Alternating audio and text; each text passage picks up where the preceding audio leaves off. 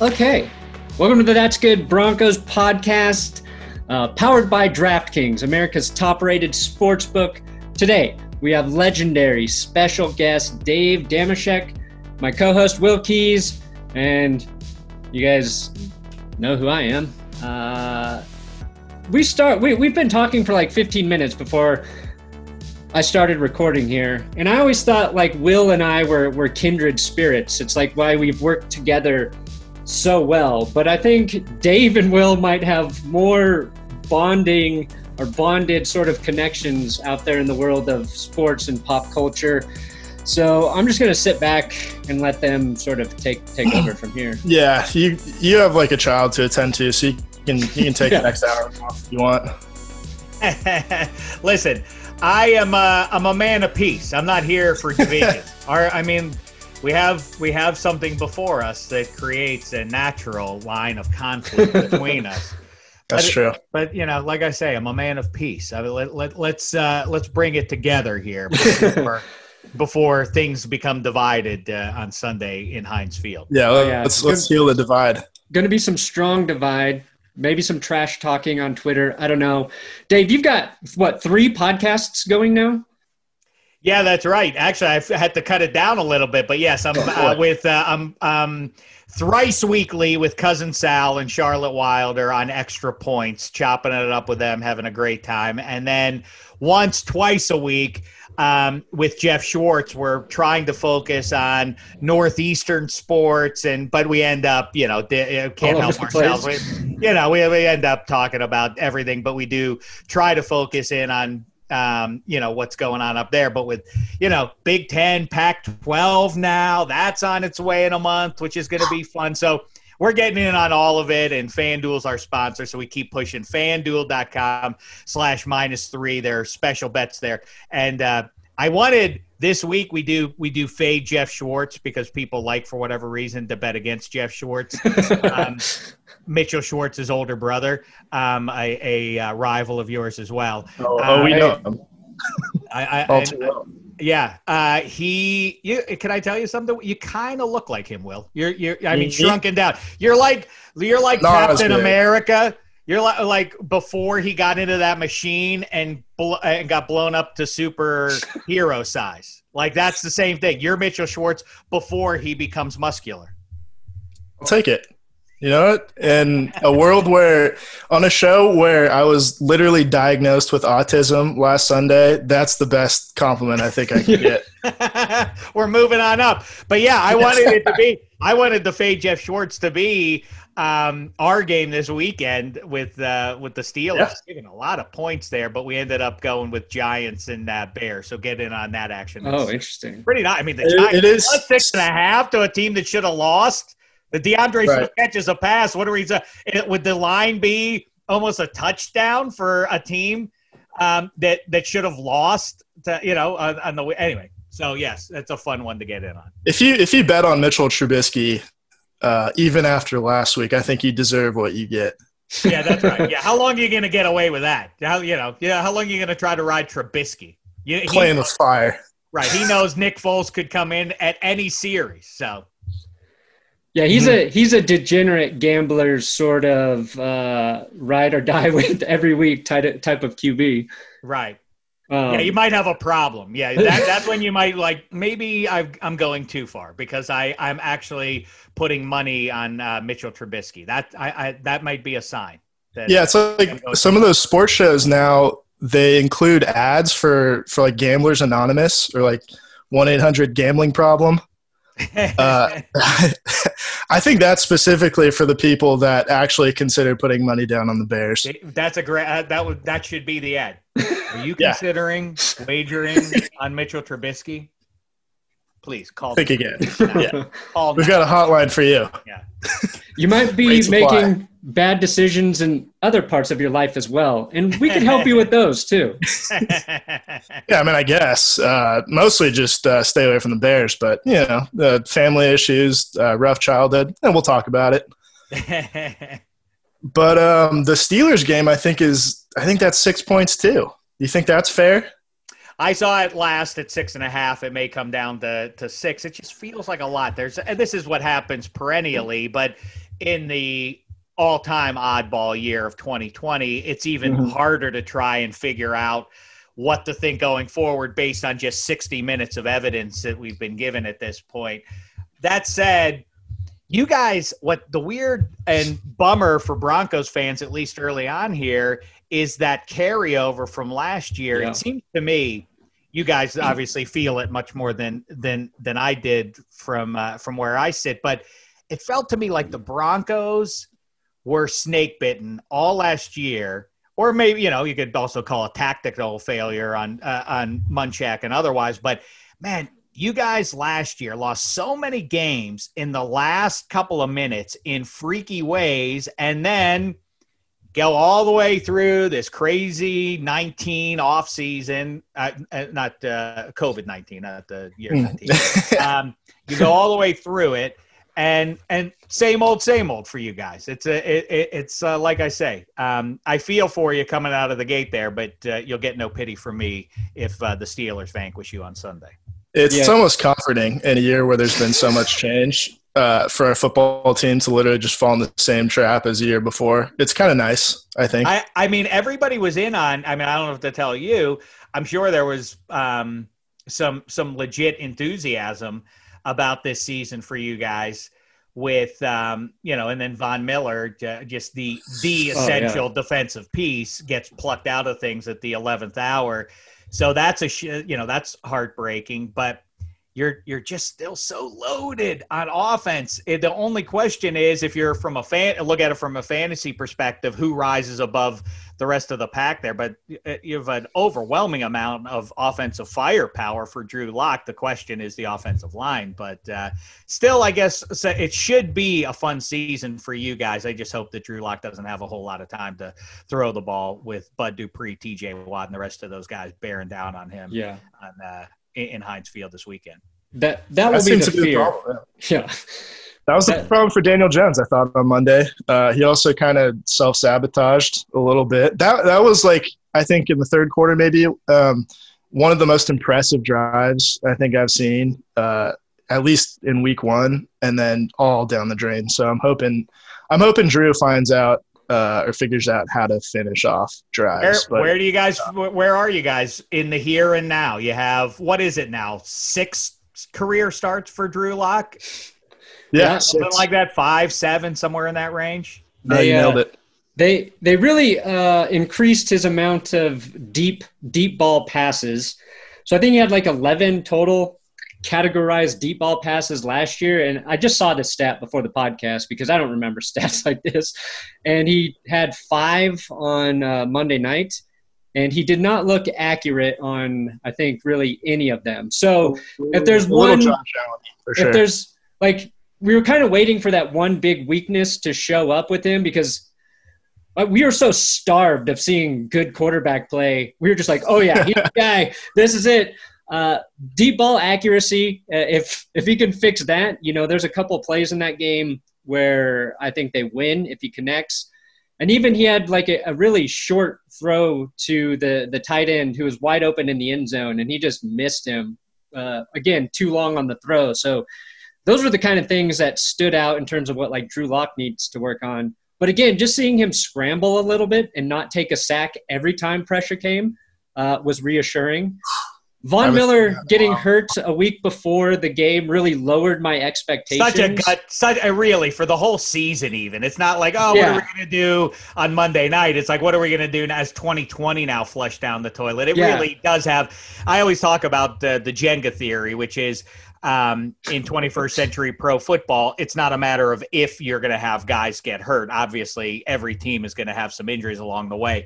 The key is, and you can't control it, it's the football god's decision, but you can't lose the wrong piece from the Jenga tower, because if you take the wrong one out, the whole thing, and I mean, if I hate to say it, it does feel like that's the case with the Broncos. And yet, they were right there with everybody, with one of those teams that people, I don't really buy the Ryan Tannehill play action dependent QB that there's a ton of carryover year after year that you can just be a play action QB and thrive. perennially. Defenses catch up with your habits if you're that guy. And so I thought, wow, this is going to be a nice little start for them, and maybe they can just flip the script and be offense heavy this year. But you just couldn't get it going against that team. I do think, though, to your point, you know, you had Jake Plummer, and we had Brian Griese before that, and whoever your Joe Flacco experiment for half a season. I do think you guys must be vibing to a guy who kind of in swagger has a little John Elway to him. I'm big on gunslingers. I know that you guys had Peyton too, who's the opposite of that. I don't call those guys game managers, Brady, Breeze, Peyton. I call them surgeons, because they're super accurate, and they cross all their T's and dot all their I's, and they do all that. That's fine. But it's not as much fun, I don't think, as it is to have Elway, Favre, Roethlisberger, and I feel like your new guy, Locke, sort of skews into the latter group. There's a certain vibe about him. 21st century, busting rhymes on the sidelines, and you can tell he's cocksure and everything else. That's something fun to get behind. That's exactly what I was going to ask you about. And I think Bill Simmons uses this as his official metric of how good a quarterback is, but how much, as a Steelers fan, playing against them next week, does Drew Locke scare you at all? Does he put the fear of God into you, Dave? I'm not for Bill Simon. Oh, he's not in your fantasy league anymore, I don't think. So you might not remember him. Oh, Bill, yes. Now that you sometimes I didn't connect the dots on that. Bill Simmons, former sports writer. Right, formerly of my fantasy league. Formerly of the ESPN. Unfortunately kicked out of the fantasy league a couple of weeks ago. It was me, with the help of his idol, Freddie Lynn. Kicked him out. We got him on Cameo to kick. Just a kill shot. An absolute kill shot. Listen, it's hard for me to your point that, Drew Locke will run with the ball a little bit. It's hard to get really scared right now of any QB this side of Patrick Mahomes, or I guess I'd throw Russell Wilson into that group as well. And then the Steelers, I think, already next week. They get Deshaun Watson after this one. Those are about the three QBs, because the pressure that Steelers front seven has generated now from 2019 and one game into this one that's the thing to be talk about. What are you scared of? Imagine being that QB back there. Those are big dudes, and they bring it, and they blitz you and everything else. You just don't. If there's a team, I know this is hyperbolic. I know I'm a Steelers fan, so take it with a grain of salt. The formula to slow down the Chiefs is to not give Patrick Mahomes the time to throw the deep ball. And, you talk about Locke throwing five. I'm going to write that down real quick. On Monday night, hopefully in time, Von Miller plus Bradley Chubb equals a devastating pass rush. That is the remedy to slowing down Patrick Mahomes. And by the way, Drew Locke in year three, now we're talking 2021, but a year's maturity for the pass catchers, add a nice piece or two to the offensive line. I think the 2021 Broncos are going to be ready to roll. I think that the guy who's scared right now is surely Drew Locke. This is going to be the nastiest pass rush he'll see since he went under center there. It's never good if it's week two and you're already saying 2021 Broncos. Broncos are going to be all right. Let me just say this: Jeremiah Atauchu, Patrick Mahomes stopper. That doesn't resonate with you. Okay. Yeah, I'm trying to get there. Keep talking. How about former Steelers linebackers Mark Barron and Anthony Chiquillo? What kind of thing is – where's the dignity, Broncos? That's shame on you. Come on. I know you're going through a tough time, but where's your honor to bringing in Steelers? Who tell us what Big Ben likes to do, blah, blah, blah. What are the tendencies – Of the defense? What does Keith Butler like to call? Come on, Broncos. Play it straight. Who are you, the Patriots? It's play a real Belichick move. I know. Play us straight up. I think we just don't have linebackers. I don't even think they put two and two together and even realized he was a former Steeler. We're just so bad at linebacker. Right now. They saw him on the Saints practice squad. It's like, I don't – Don't know how to pronounce his name. He's on the Broncos, though. That's not fair. We have one really elite linebacker right now, and Alexander Johnson. But then, like, I was going to say Malik Reed, but yeah. That's just because you went to college with him. Yeah. Okay, so I have a question about the Steelers receivers. So who's going to emerge like as that second guy? We saw rookie Chase Claypool had one of the best receptions, I thought, of the entire weekend. It was so good that Pro Football Focus gave him the highest grade for a rookie, and he only had 2 catches. So something doesn't add up there, but I was thoroughly impressed with that catch. There's James Washington and Diontae Johnson. Johnson got a lot of targets. Who's your guy? Who's the guy like you're rooting for? You think's gonna maybe break out? I'm not trying to be cutesy, but when you say who's the second receiver on the team, I don't know if it's not JuJu, and the number one is Diontae Johnson. Ooh. I mean, I would be surprised if Johnson doesn't continue to be the most targeted guy. For Roethlisberger, just by the nature where he's playing a lot in the slot, although they'll put JuJu in the slot, whatever. But they're trying to get the ball in the hands of Diontae Johnson. He's great yards after catch and all that kind of thing. So I think, they don't have the name brand guys that if you compare them to, Tyreek Hill and Travis Kelce as the top 2 pass catchers. I mean, that's what's overwhelming about that as a side note. The Chiefs, maybe that's – if it makes you feel better, I don't know what'll be true in a year from now, but even if the Broncos were really good this year, are you really ready to roll with that team anyway? It's like that team – Mecole Hardman barely touched the ball, if he touched it at all, in the opening game. He had like one reception for 6 yards. Sammy Watt, I mean, they're so loaded. I'm like, how would you ever as a defense, if Patrick Mahomes has 3 seconds to throw the ball, how is it possible that somebody wouldn't be open? But so those brand names are superior to what Pittsburgh has, but there is really no correlation. If you look at the 21st century, people always say, you always hear the analysts say, gotta have that if you want to be a Super Bowl contender. There are a lot of facts and myths where that's concerned. You do almost certainly need to have a high-end QB. There have been, Brad Johnson in the early part of the millennium, and Joe Flacco slipped through with a glorious run there. But for the most part, you have to have one of those high-end QBs to be a perennial contender. You have to be good at the line of scrimmage. You have to be able to rush the passer in January. There's no evidence that you have to have one of these number one. Sure.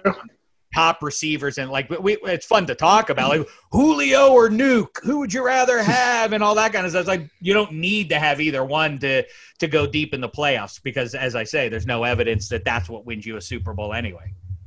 Do you have any idea why like Julio Jones doesn't score more touchdowns? I have no idea. That's the biggest mystery Will and I battle with every football season. It's like 10 catches for 160 yards and 0 touchdowns. Like every week, you're like, how does? It's like it'll be one of the great football mysteries, I think. I love those kind of mysteries, and I also love the little if you change one play and how much it can affect the way we think about the next 5 years or the next decade, or one of my favorite ones is out there. I think we actually talked about this, is that if Andrew Luck would have stuck to coming out after his junior year instead of decide, I will go back to Stanford for my senior year, Cam Newton would have been a Denver Bronco.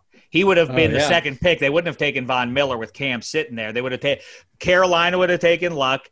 You guys would have had Cam Newton. I think things would have looked very different over the last decade, if that had been the case. Of course, Peyton Manning wouldn't have wound up there either. But the what if I was just going to do? See, I forget things. I forget things all the time. What if Fitzgerald Toussaint held onto the ball? That's the one. You jerk! I'm gonna come on, cry. If I weren't in lockdown, I'd get in the car and I'd drive to the mountain time zone and I'd give you what for. Because you ain't Mitchell Schwartz yet. Okay. You're weak, Mitchell Schwartz. I got to pick up some weights. Yeah, you do. Yeah, that's right. I don't even remember what I was going, but there was a good what if somewhere in there, and if we can remember collectively where I started that. Circle back to it. Here's a what if though. What if? So the Steelers rarely make a lot of moves in the draft. They rarely trade up, but they did in 2019. They swapped up the Broncos. The Steelers moved up to 10. They took Devin Bush, who a lot of people connected to the Broncos before that draft. Broncos moved down to 20, and they take Noah Fant, who's been pretty promising, had a strong first half last week, and then fell off the face of the earth. How do you feel about that move, trading up in hindsight? How's Devin Bush been for you guys? Well, it was kind of not looking down the line even to this season. There was just a glaring need after 2018. To do something, in part because of those weird bad losses that they just couldn't stop late game drives, including against your Broncos. That was a signature. I mean, that's really, by the way, talk about what if and change this or that. That one play in the end zone that I don't remember who it was who dropped for the Broncos and intercepted the ball at the goal line. Shelby Harris. Right. I mean, that's where the friction began but that's where it really, caught fire. Yeah, really started to get out of hand there. So there was a glaring need that late game drives, they just like these long drives that inevitably were ending with the other team, garbage or not. The Raiders did it as well to the Steelers that year, that they had to get Devin Bush. So, yeah, at this point, and he played every single defensive snap on Monday night, did Devin Bush, after a year of kind of, people thought he'll hit the ground running. He's a blazing fast linebacker, a revelation, a 21st century style at the position. But then they put him in there and they're like, yeah, he doesn't know exactly. He's a step slow with reacting and everything. Not so this year. They're very excited about him. And centerpiece for a defense that in general is lightning fast. That really is a fun defense to watch. How do you reconcile the fact that he has a rat tail though?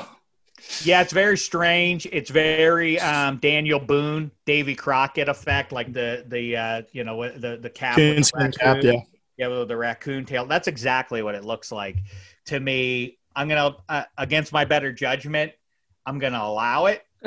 But the asterisk I put next to it for all pro football players: if you're gonna dangle hair out of your hat, you then cannot complain about somebody tackling you or grabbing you by it. That's you don't get to have your cake and eat it too, which also, as I've said before, that cliche needs to be amended to fixing things. And so what? I mean, like if you give me a cake, I'm going to eat it. Yeah. That doesn't make me a glutton. Like I gave Dave a cake, and do you know what that guy did? That pig, he ate that cake.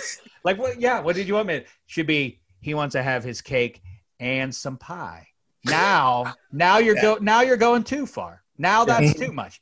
But I think that I don't even know what we were talking about. It's all right. Hair. Yes, hair. Back to hair.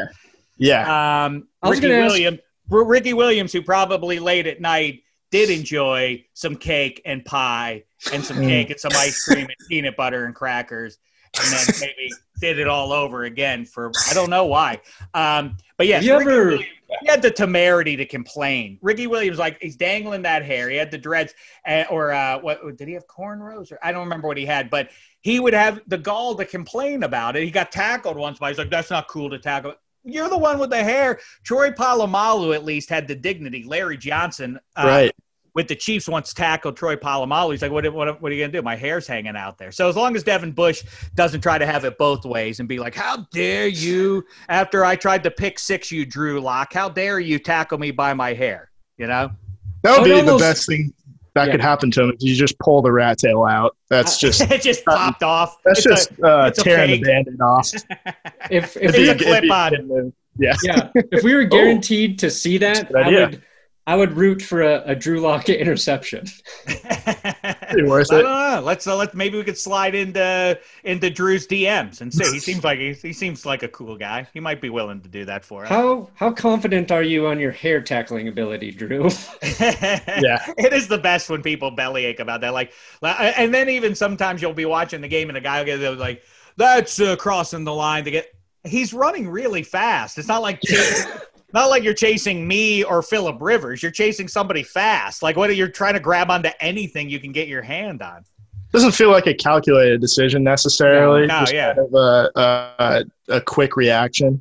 Mm-hmm. Yeah. There's so many rules with tackling now. I am glad that is still one that is allowed. Like, they've taken away a lot of options for tacklers. So, hair? Nah. You can still grab it. What's a very promising thing, and I like defense, and I don't like all the rules that just free things up to liberate offenses, but I also find it tedious and unfair on some level, the holding calls, because they just seem so subjective play to play. I know that the cliche is about you could call that on any play, holding, right. But really, why is it a 10-yard penalty? I ask this all the time. Why when it is more subjective? Like, I can see if you jump off sides. That's just a 5-yard penalty. More debatable on almost every one is unless you tackle the defensive guy. Like, you can kind of be, I don't think that was holding or whatever. And yet it's double just about every other penalty. It's crazy. And it's a drive killer. So good a week in, not as many holding calls. Let's make that the new way, even though it'll lead to more points.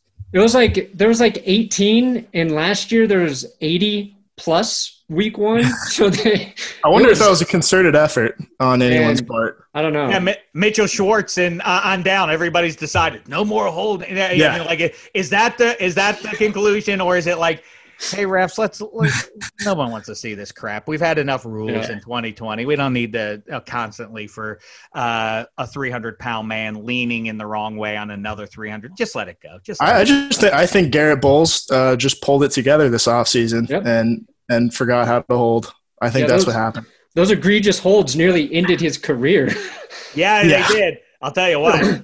For real, I don't know what's going to happen. I mean, I would not at all surprise me given Mike Tomlin's, I mean, his kryptonite is bad teams on the road. Oh, there we go. That's true. I mean, that really is. I mean, it's a glaring one that has gone on for pretty much a decade and a half now. It's a bad one to have because it always puts you behind the 8 ball when you're in a conference that has had Tom Brady's Patriots and everything playing those bum teams. So they always are ahead of you in the standings. Denver coming to town, really talented in a fantasy sense, I think, at least. In a fantasy football sense, the offensive line is what might let you down there. So I don't know how it's going to go, but I wouldn't want to be Garrett Bowles this weekend. That's just a ton of pressure to be facing, like, Tuitt and Bud Dupree line up next to you. That's a scary proposition, how you're going to handle those guys, and that's just one side of the ball. The other, your defensive interior line is really good. Tough. Tough.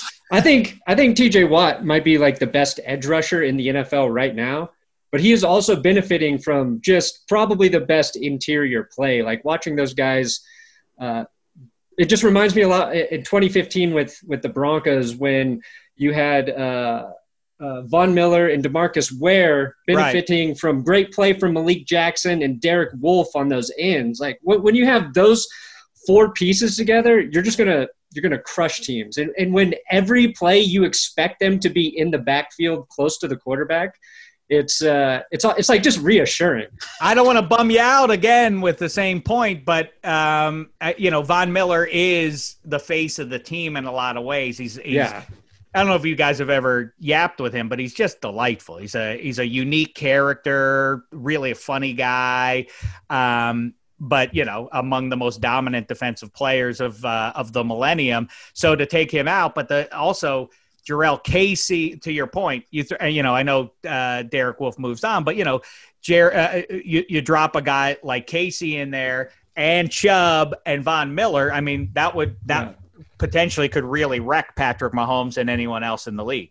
Yeah, we're excited about that front because Mike Purcell and Shelby Harris with Jarrell Casey up there, it's a really solid unit, and it's why like the Broncos should be able to hang with teams. It's like an area that came together last season too, but until like the offense really starts to click, where you know we had Jerry Jeudy had two big drops in that game, Melvin Gordon had a terrible fumble, so they clean those things up, then.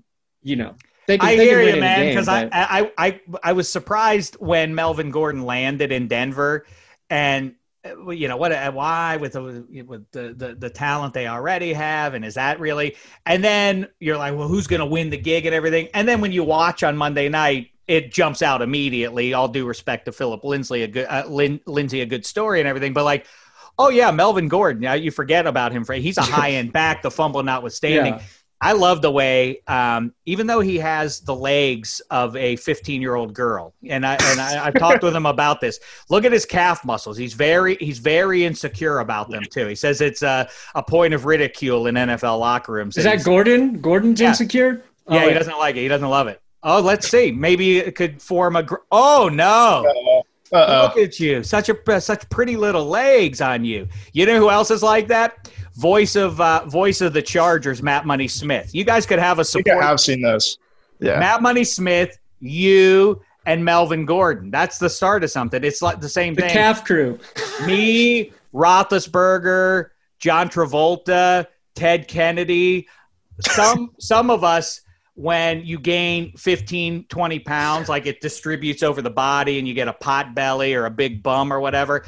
Some people, myself included, the first 15 goes right into your head and your head balloons up like real big. It gets real big. You'll see it in Travolta and Roethlisberger if you look at either one of them and also me.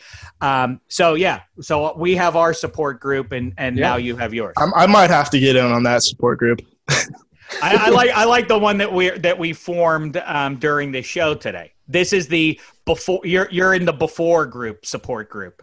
I hope so. I've been back and forth a little bit, but I hope I'm more like I'm closer to Grease John Travolta than like Gotti John Travolta. I mean, you can say it, but I just want to land somewhere in between. Fine, you can talk about it all day long, but the only way you're going to prove it is if you sing it. Live it. Yeah. Hit it.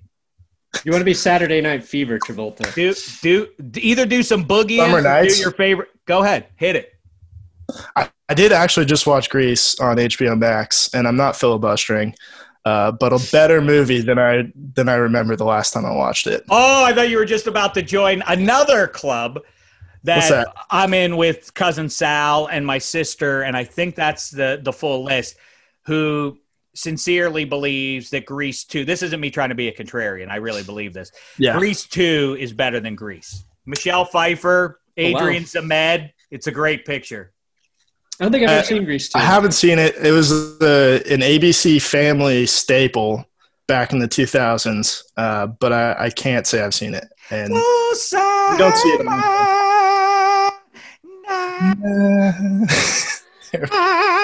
Remember too that the message of that movie is for anyone who has a daughter out there is apparently if you're a good girl that the cool dudes may not come around to you, so when all else fails, just get some satin tight-fitting pants and some high heels and start burning nails and start comporting yourself in less angelic ways and the fellas will swoon. I don't know what we're supposed to take away from that picture. If you're a teenage girl, this is what you should do, and you'll be good with the cool kids. Shame on you, Grease. You're saying the first movie I should watch with my new daughter is Grease. That's right. Okay. Right, this is what you don't want to do. Don't do like she does at the end of the picture. Stay nice, right? I hope there's a better moral in Grease too.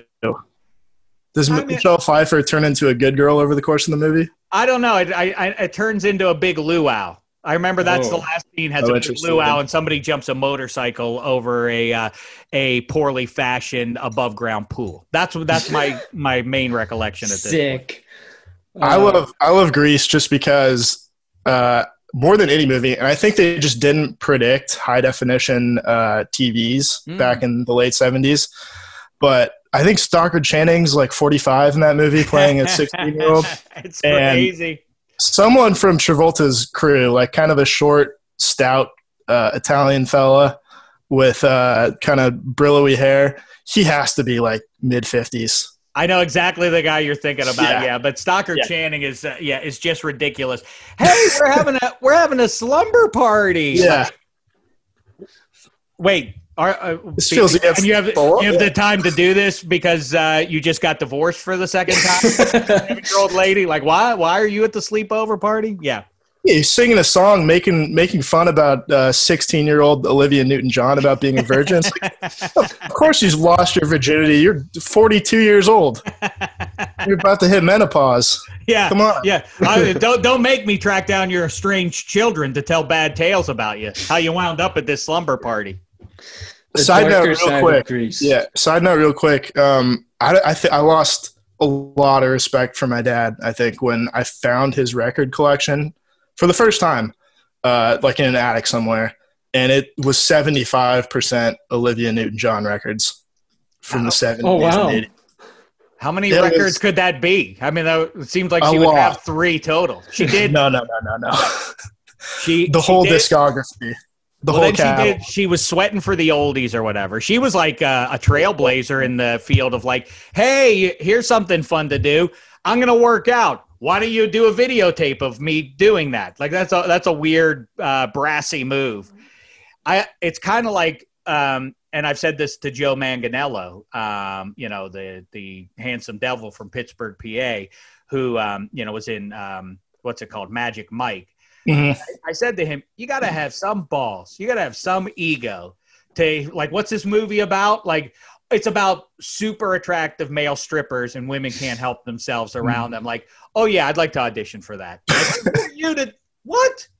You ain't you full of yourself thinking that you're the guy to fill that role? Can you imagine what? I mean, my life and the people in it have beaten me down so thoroughly. It would never go like, hey, there's a new movie that's casting. What's it?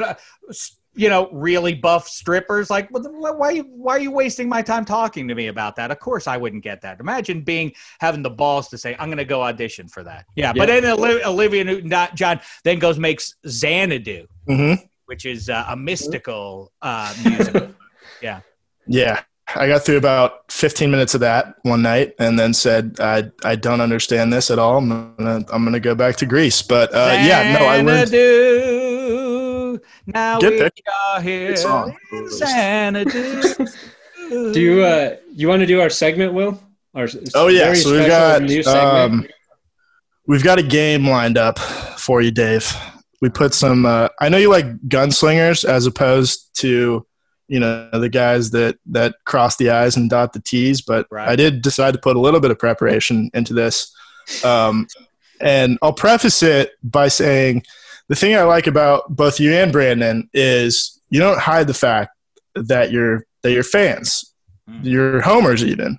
I think you've said it yourself before. I don't agree with that definition. Okay, well we have to scrap the segment then. just as I give Peyton and all those guys, I don't demean them. I don't marginalize them by calling them game managers. They're surgeons. A homer? No, I have a rooting interest. Perna has a rooting interest. I can't speak for him. I can tell you it does not impact what I think is going to what I want to have happen versus what I think is going to happen are not always the same thing. As long as you can have that line, I think you remain semi-credible. But all that being said, hanging right behind me is a steel curtain football jersey and otherwise. So, take me with a grain of salt, of course. Right. Okay. Well, I guess I'll amend this slightly. Go ahead. Go ahead. Play the segment was called Homer Hypotheticals. I'll change it to Rooting Interest Hypotheticals. That's got a much better ring to it. The alliteration. Definitely. Killed the alliteration a little bit. But I'm going to go ahead with it. So to me, these hypotheticals they're going to seem like they're just personal preference, which to an extent they are. But I think they're actually carefully thought out psychological checks that are going to determine who is I said the greater Homer, but who has a stronger rooting interest in their team. So we've got three hypotheticals. I'm going to ask I'm going to ask three to each of you. And Dave, because you're the guest, I'm going to start with you. So hypothetical number one, Dave, you have been magically endowed with Adrian Peterson's iron grip handshake, as well as the ability to travel back in time. Whose hand do you shake and thus render unable to play prior to their signature playoff game? Neil O'Donnell in Super Bowl 30 or Tim Tebow in the 2011 wild card round? Fascinating. I am going to go I'll go with O'Donnell because he's the stinker for all of time. You know, they were going to win that Super Bowl. They were the Steelers were going to win that. That was their the way that whole season went for them was they kept it close, and then the last couple of minutes they would have at minimum forced overtime, and that would have been something Cowboys Steelers in overtime of Super Bowl 30. I got to say, I think we've talked about it before. Broncos fans love to hit me up to troll me about that one. That one never bothered me that much. My guy Ike Taylor got on that one, got the stiff arm and everything else. I don't mean to pee on the good times for Broncos fans because I know that was a special one. But from this woke Steelers fan, even if they would have won, like I think they had several injuries. Like Casey Hampton got hurt in that game; he was done for the season. They like the season. Here comes the excuse train. Right on that's time. Right. That's right. The thing I remember more than anything else was watching Demaryius Thomas run down the sideline and the crowd going wild and all that. And I was thinking like, well, good thing for the new overtime rule because I guess now the Steelers get there, but and they're like, that's the game. I'm like, I don't understand the overtime rule. Obviously, wait, the game's over? Oh, well, that's a shame. Yeah, so I guess I'll take O'Donnell. Okay, you're playing directly into these hypotheticals. I really like it. The worst game ever was when the Broncos came into Three River Stadium and Elway and when Cordell had the early lead. Yeah. That was one, man. That was the one. That one is one of the worst Steeler losses of my lifetime. That's like top three bad. He threw a bad pick in the end zone in that game. Really, yeah, he threw two picks in the end zone. At the end of the second quarter, he threw a deep. They were about to go up, I think 17, and they wound up going into the locker room losing the game somehow. I don't remember how that all. And then an 8-minute drive to start the third quarter.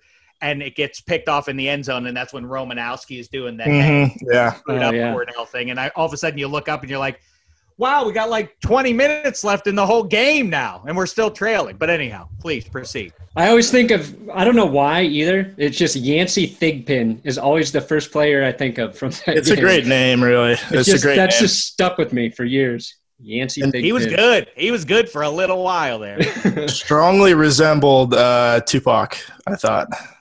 He had the same look going on. Him and Kayvon Webster have Kayvon definitely does. Tupac look-alike support group. Anyway, all right, Brandon, similar question for you. Whose hand are you going back and crushing with your Adrian Peterson-like iron grip? Raheem Moore to the 2012 divisional round? Could I have strong calves instead and use that to crush them? Like the Bond girl from GoldenEye. Sure, yeah. Whatever. I think that kills them, but we'll just say it. Knocks them out for the whole game. Sorry, continue. Yeah, no, it's okay. Or do you crush Mark Brunell's left hand before the 1996 divisional round? Who was the first one? I was thinking Raheem about Moore. My calves. Oh, Raheem Moore. Raheem Moore against the Ravens, or Mark Brunell in 96. Oh, I go Raheem Moore easy. The whole losing to the Jaguars in that playoff wild card game set the Broncos up to go back-to-back Super Bowl wins. I think it had like some sort of weird momentum shift. Intangible, you can't replace that. Raheem Moore is like the play we debated for taking back one Broncos play. I think if Denver gets to that Super Bowl, they win. It's just such a gaffe in that situation. That really was bad For the record, though, Peyton is the one who threw the interception, not Raheem Moore or anybody else. No, and John Fox doesn't give Peyton Manning a chance with the ball with like 40 seconds left in the game when they had some timeout. So there's a lot of things you can look back to, but Raheem Moore's a crazy one. The I feel like the greatest Super Bowl that we didn't get, and I love like looking at, you know, wow, that would have been a better matchup if whatever. Maybe the best one ever is if the Falcons in '98 were not a bad team. Oh yeah, they were 14-2. Were they 14-2? I was. They were 14-2. Yeah, 14 against and 2, and then you had 15-1 Vikes. But they, you know, they didn't have that gear to hang with with Elway and company. If you would have had that crazy Vikings team against Elway and I guess what shaped up to be the last game of his career, the defending champs, I think that's the greatest Super Bowl that we were deprived of. Yeah, I was so happy when Atlanta won that game. I was scared of the Vikings, and I was not scared of Dan Reeves in the Super Bowl. It's weird because you guys don't get credit. It's funny because of that Vikings team that you avoid playing. The narrative 20-plus years later now is like isn't as much respect as that Broncos team deserves because you knock off the Packers improbably. Like nobody in advance of that game thought that was going to happen. Then you come back the next year as a juggernaut, but because it was against the Falcons, it diminishes the back-to-back on some level. And it if it would have been against the Vikings, people would hold up that Broncos team a little higher than they currently do. There's something nice about your team. See, I said something. There we go. Thank you. I wasn't expecting that, but way to go. All right. So I'm giving you both a homer/rooting interest point for your answers. And here's my explanation. So the true homer only ascribes agency to his own team. He can never admit that his team was outplayed, only that they beat themselves. So you, Dave, you took Neil O'Donnell. You'd have wiped Neil O'Donnell from history. And Brandon, you took Raheem Moore, both players from your own team. So you can't admit that you're outplayed a little bit. So I'm giving you both a full point for that one. Perfect. Ah, that's nice, eh? We got round two. What is it, three rounds? It's a psychological test. It is. I thought this through a little bit. All right. Brandon, you'll go first this time. Okay. These are two options, so you'll choose between the two. Option one, you're guaranteed 3 more All-Pro seasons with Von Miller, who later retires as a Bronco after a few more years having settled into the role of mentor a la DeMarcus Ware. Okay, that's your first option.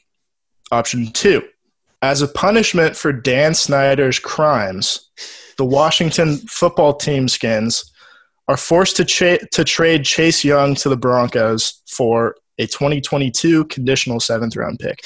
So you get a really strong end to Von Miller's career, gets to retire with the team, or you get Chase Young for nothing, essentially. Right. And you said he has all-pro type seasons?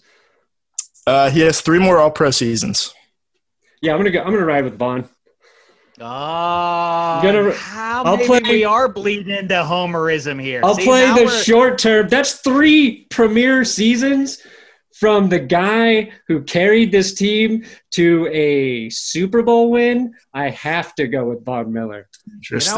You know what? I kind of like that answer, not just as a homer, because as we see now, remember everybody, it was not long ago that it was like, hey, all 5 of the QBs taken in the first round of the 2018, they all look good. They're all going to be good. Josh Allen, Lamar Jackson, Baker Mayfield, Sam Darnold, and Josh Rosen, they're all going to work out. Now they're exactly 2. And Josh Allen lacks certain based on what you would assume are fundamental requirements for an NFL QB. The other 3 are like out to sea at this point. We don't know if they're ever going to fix things. So yeah, maybe playing for the here and now. And if Von Miller is an all-pro for 3 more years, that means he's playing really well. Yeah. And that means the defense is really good. I think I like your answer there. I'm loyal. Okay. All right, Dave, you got a similar proposition. So option one, you're guaranteed 1 more Super Bowl appearance with Ben Roethlisberger under center. Whether he wins the Super Bowl, up to him. Option two, tomorrow, in a preemptive cap relief transaction, knowing he will have to pay his quarterback in 2023, Bengals owner Mike Brown trades Joe Burrow to the Steelers in exchange for Mason Rudolph. So another Super Bowl appearance at least with Big Ben, or you just get to absorb Joe Burrow from your rival. Look, I've been riding since 2004 with Big Ben Roethlisberger. I'm not jumping off now. I want to see one last trip to the Super Bowl. I want to see what – I mean, he played in Super Bowl 45 against Aaron Rodgers and the Packers. They were down 6 points. They get the ball with 2 minutes to go. If he throws a ball and it bounces off somebody's head and it goes into Hines Ward's arms and he runs it in for the touchdown, is there any debate that Roethlisberger is one of the 6 or 8 best quarterbacks of the Super Bowl era? Now it's kind of like on the fence and I don't know and everything else. And also, if I can be cute with my answer too, this isn't 5 years ago. We now have reached QB saturation in the NFL. QBs, everybody has a good QB. It's not as hard as people make it out to be. Like I say, 5 years, 10 years ago, it was like half the league stunk at QB. Now most teams who has a deficit at QB outside of the Bears and like I don't know. I guess you guys are TBD maybe, but I mean but like when the worst QB going is Mitchell Trubisky, that ain't bad, yeah. You know. Like it wasn't very long ago. It was like Case Keenum. Like you're gonna start Case Keenum in an NFL game on purpose? That seems like a bad idea. Yeah, it might be like Ryan Fitzpatrick and Phillip Rivers right now. And that's something that's maybe literally. You know who else we want to throw into that group? Nobody likes to hear it. Drew Brees isn't very good at football anymore. That Brandon, you got to clip that up and just put it all over social media. Yeah, he's not. I mean, it's like, oh, did you see Brady? Oh, what's going to happen with Brady in Tampa? Like, yeah. I know his team lost, and I know Brady wasn't great, but he was better than number 9, the home for the home team. That's true. Yeah, Drew Brees, his arm looks his age. That's right. Let's see. You know, for real. Right now in 2020, you take Michael Thomas off the field. All right. Win some games, Drew Brees. Let's see. Because everybody now knows that he does not throw the ball past 10 yards. So how is this team going to generate they have a potentially dominant defense is the answer. But, teams are going to – Alvin Kamara couldn't get off against the Bucs, even though he scored 2 touchdowns. He couldn't really get going. I think you're going to see that classic kind of like take Kamara away, make this QB beat us. Forget the name brand that is Brees. Mm-hmm. I think he's a liability for them now. Okay. I like that. Maybe it may be great. What if we see Jameis in there? I think in terms of entertainment, I don't think anything can beat Jameis on a Super Bowl-ready team. Jameis throwing a pass to Taysom Hill? I do. Jameis in the playoffs, I think. The sexiness. Like I love that. That's a great idea. Yeah. Watch from the sidelines, Drew. Yeah. Hold the clipboard, pal. All right. So back to the hypothetical. Neither of you get a point for this one. And here's my reason. You can disagree with me. But in my opinion, the homer in this situation will always opt for the 2 rings in the bush rather than the 1 ring in the hand. A little phrasing that I – didn't pick up on paper. The hell are you talking about, friend? Anyway. My kids could listen to this. Yeah, that's why you got the headphones on. Earmuffs. Yeah, so the homer always believes that the possibilities for his team are infinite rather than kind of the guaranteed 3 all-pro seasons versus the guaranteed Super Bowl appearance. You know, you think if you get Joe Burrow, you're going to the Super Bowl every other year if you're a true homer. And if you get Chase Young, you're penciling him into the Hall of Fame. So you got back-to-back Hall of Fame pass rushers, pairing with Bradley Chubb too. Mm. So in my estimation, the homer answer would have been the more limitless possibility answer. No, but we're loyal to those who have been loyal to our franchises. I think that says something. I think that's rational, though. I think that's rational. I thought I locked it up by picking Vaughn, but round 3, Will. Give us round 3. I disagree with the judge. I disagree with the judge's rendering here. I do too. All you want. And it's our podcast. Shit. If you want to take this segment over to your podcast, you can rule it however you want. I just consider this entire podcast under protest. Trademark. That's good. Broncos 2020. Yeah, put up a billboard over the freeway in New Orleans. Okay. Round 3. You guys are both tied at 1. Okay, this is make good possibility break. Of a tie, in which case I did not read a tiebreaker. You'll have to deal with it. This one's longer, so buckle up. Dave, you're going first. Okay. All right. Before his death, Al Davis instructed that he be buried with a mysterious, unlabeled film reel that sits beside him below a gravestone that reads, "Just live, baby." Mark Davis awakes suddenly, sweating profusely, having just remembered a decade later that his father left a $25 gift certificate to P.F. Chang's in the breast pocket of the silver and black suit his father was buried in. Mark Davis does the only thing he can, and that, of course, is to exhume his father. Okay. Mark digs up. This so far checks out. This all makes sense so far. Okay. This is, this is not science fiction. This could happen. Okay. Where the fuck was I? Oh, yeah. Mark digs up his father and finds the gift certificate right where he left it. But the younger Davis becomes stricken with despair, not because he disturbed his father's eternal rest, but because the gift certificate expired back in 2013. Suddenly, the mysterious film reel catches his eye. He takes it back home with him and sticks it in the Raiders' old-timey film projector, which they just stopped using when they left Oakland last year. Incredible.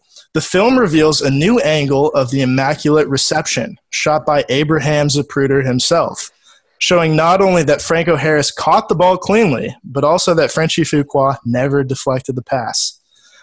Obviously, to make sure Raiders fans still have something to bitch about 50 years later, Davis decides to destroy the film, but ends up losing it in the hand of No Limits Texas Hold'em during a late night at the Circus Circus in Vegas. The pit boss, a Steelers fan, gets his hands on it and turns it into you, prominent Steelers fan Dave Dameshek, who can share this definitive footage with the world and finally put to bed all conspiracies. Before you tweet the footage, a beat-up Chevy Cavalier pulls up to your house. Out steps Mark Davis, holding a briefcase filled with $500,000. Davis offers you the money in exchange for the film. Plus, you have to publicly announce that you believe the Immaculate Reception was an illegal play. Do you accept or reject the offer? That's the hypothetical. This could happen. This could happen. Soon in the next week or so. $500,000 is a lot of money.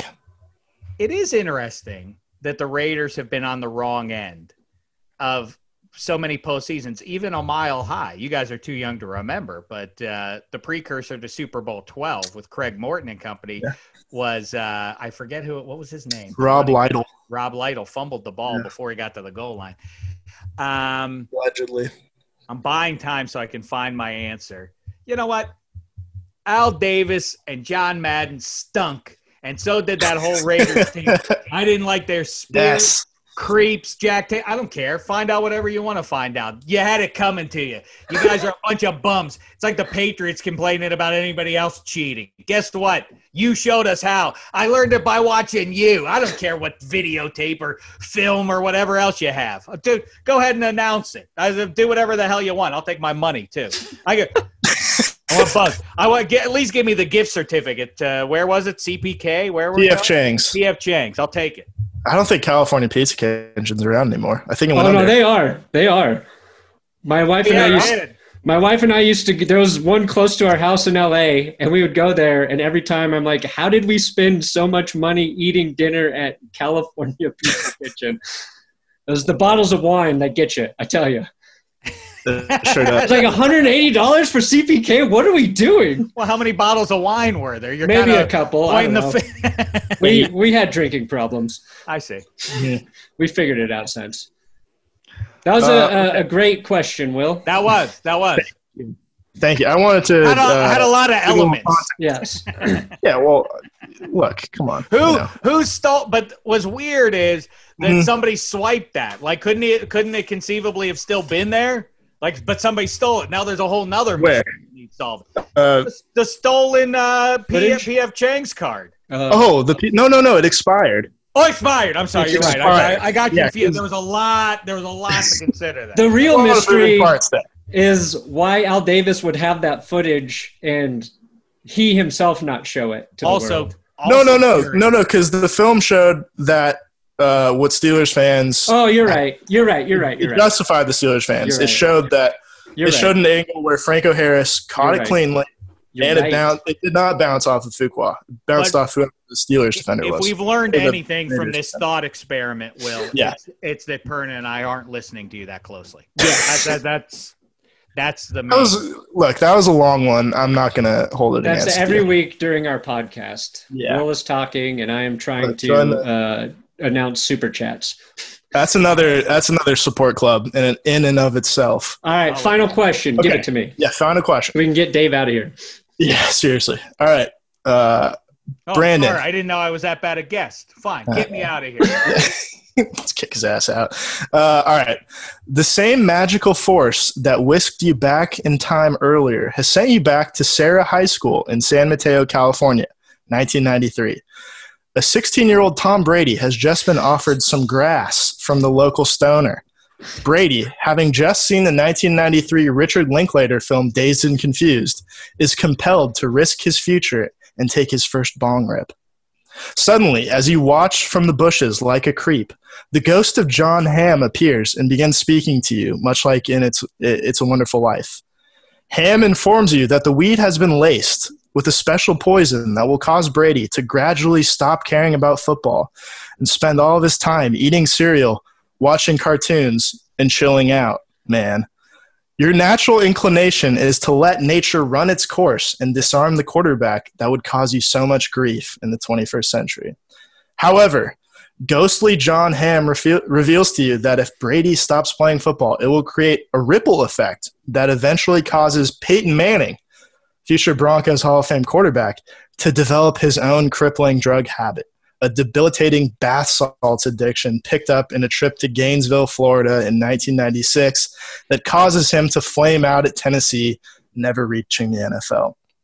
Do you let Brady ruin his career, knowing Manning's legacy goes out the window with it, or do you take the pain of the Patriots dynasty as long as you get to experience that beautiful four-year run with Peyton Manning? I just want to say, what an easy question. Go ahead, Perna. Well, now I'm second-guessing what I was going to answer. I think it's easy for Dave because he doesn't love Peyton Manning the way I do. Oh, man. I'm not going to be – okay, I've got my answer. I stopped Brady from ruining his football career. The pain the Patriots have caused me have also helped me monetize my YouTube channel. So part of me has to thank them for letting me, pay my mortgage.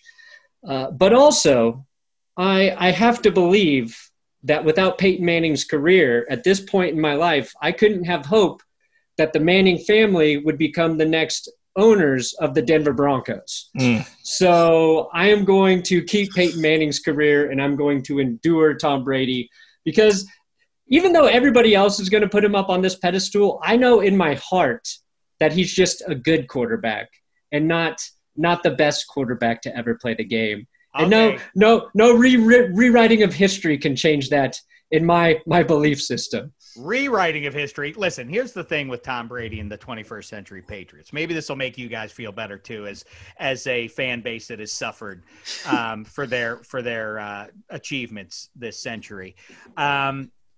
This thing about do we need to put an asterisk in the history books or whatever? It's like, where is there? Do people imagine that there is some great book of football history? We will now impose in permanent ink the thing. They're already stained, so we already have that over them. But I would think if you're a Broncos fan through and through, you would say, all right, we had some nice years with Peyton, but we also had an entire career with John Elway. And if you take Brady and Peyton out of the mix, John Elway has a strong case as the best quarterback of the Super Bowl. Isn't that more satisfying to you than otherwise? And it's easy to me too, because if you take those two guys out of the 21st century, this guy over my shoulder here, number 7, Big Ben Roethlisberger, fist bump Big Ben, is maybe in that conversation too. Fair enough. Okay, Dave. I thought about that. That little addendum at the end there, bringing Ben Roethlisberger into the competition, you win the biggest time reward. Oh my God! It wasn't even your question, and you stole it. And I wasn't even done. And won it. Without Peyton Manning, John Elway doesn't have a case to be also the best GM in NFL history. Which all right, you want more black and gold out of this guy? The single most important figure to one sports franchise in North American sports, probably the whole world, is Mario Lemieux. People say John Elway, he's good. Lemieux, better.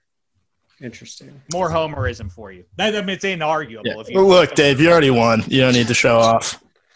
Gilding the lily. Get ready, because it's all black and gold over orange and whatever you call your blue color throughout this. Blue. We go with blue. Just blue. All right. You got to get rid of those the uniforms. It's time for any uniform other than the one that they wear now, right? The blue ones or the orange ones? Because they wore the blue ones on Monday. Both. Blue ones are better than the orange jersey ones, but either way, get back. I think we all agree with you. Yeah, I like the AFL ones too, with the blue sleeves and the orange jersey. Okay, not those the stripes. Yeah, those ones are. I cool. Like them both. Brown ones. The brown ones are also good, but now you're orange, so you can't do the brown. Can't go back. Gold. Can't go hard back to go back. Yeah, kind of a branding Pantone kind of thing. Okay, well, thanks for playing along there. Our final prediction, I think we all agreed the Broncos are probably going to win on Sunday, so yeah. I won't even, Yeah, I won't even ask you at this point. They have all the pressure on their shoulders. That's it. Like with plucky Steeler bunch hopes they can hang with Drew Locke's football club. You got a juggernaut coming to town on Sunday, so hold on. But yeah, I think that's all we got for you. Want to plug your podcast again? You have Extra Points with Cousin Sal, Charlotte Wilder, and then you have -3 with my brother, Jeff Schwartz, apparently. Correct. And you have the great Daves of Thunder with David Feeney.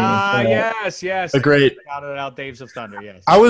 I was thinking about, when I was going to plug it for you, like what kind of podcast do you compare that to? And I can't come up with an answer. It's, it really is this I am a part of it, and so it sounds arrogant, but really the funny guy on it is the other guy, David Feeney. So I can say it's the funniest podcast. I sincerely think, too, the funniest podcast there is because of him. He writes letters. He's insane. He writes He writes JetBlue as a fictional guy and writes to actual people at JetBlue and the Pittsburgh Pirates and otherwise, and has these weird campaigns. It's hysterical stuff. It's the way we always describe it as it's two narcissists for whom the rest of the world doesn't matter except each other. Like no one else counts except each other. That it's hard to tell people what the show is, but that's kind of it. And still somehow you get people to listen and to come back every week, even though you're just talking about yourselves. Basically, that's right. Which is kind of an achievement, I think. Yeah, that's the dream. I think so too. Yeah, right, exactly. Mm-hmm. But yes, it's great fun. I appreciate you listening to it. Yeah. Yeah, you've monetized 50 minutes of therapy a week, essentially. Excellent. Well, but now we have these new support groups that we've put together here during this hour. So so look forward to as well. Real quick, Benny Snell, underrated running back. He looked great last week, but is that kind of an anomaly type performance? I think with that offense, you can certainly get by. I think in most NFL situations now, you can get by with somebody who's a north-south runner, hard runner. I think TBD, we don't know. There's not a ton of evidence of what he looks like in pass protection. We don't know. There is very, very little evidence going back to Kentucky that he's much of a pass catcher. That's not terribly functional given the way pro football rolls these days to have a guy who doesn't catch the ball out of the backfield. But yeah, he definitely looked good. And James Conner gets hurt a ton, as I think is clear now. So, from a Steelers fan's perspective, a lot of people are talking. J.K. Dobbins, did they miss their chance to grab that banger and instead took Chase Claypool? I guess time will tell. All right. Looks pretty even, I thought, on Sunday. I guess. And Monday, I guess. But we'll see. We'll see. Yeah. Time will tell. Time will tell, fellas. Thanks for joining us, Dave. We appreciate it. Yeah, thanks, Dave. Anytime, fellas. You guys are dynamite. Enjoy your stuff, and we'll kibitz later on in the season, I trust. Awesome. Yes, definitely. Appreciate it. Oh, maybe we can talk before the Super Bowl when Jameis Winston is about to take the field of the Saints against Drew Locke and the Broncos. That'll be fun. Yes. Perfect. Oh, I can't wait for that. Well, football is finally back, and it was good to see guys back out on the gridiron over the weekend. Lucky for us, that's just week 1, and there is no better place to get in on all of the action than with DraftKings Sportsbook, America's top-rated sportsbook app. To add to the excitement of Week 2, DraftKings Sportsbook is bringing back their can't-miss offer. If you haven't tried DraftKings Sportsbook yet, head to the App Store now because you don't want to miss this. DraftKings Sportsbook is giving all new users the chance to turn $1 into $100 when they bet on any team. That's right, you can place a $1 bet on any team, and if that team wins, you cash a cool Benjamin Franklin. How could you pass that up? If you're new to the DraftKings Sportsbook, head to the app now to scout their latest offers. Bet with DraftKings Sportsbook, a sportsbook that goes wherever you go, even to the bathroom. DraftKings is safe, reliable, and secure, making it easy for you to deposit and withdraw your money at your convenience. Download the top-rated DraftKings Sportsbook app now and use the promo code DNVR when you sign up to get this can't-miss offer. Pick any team during Week 2, bet $1 on that team, and if they win, you can win $100.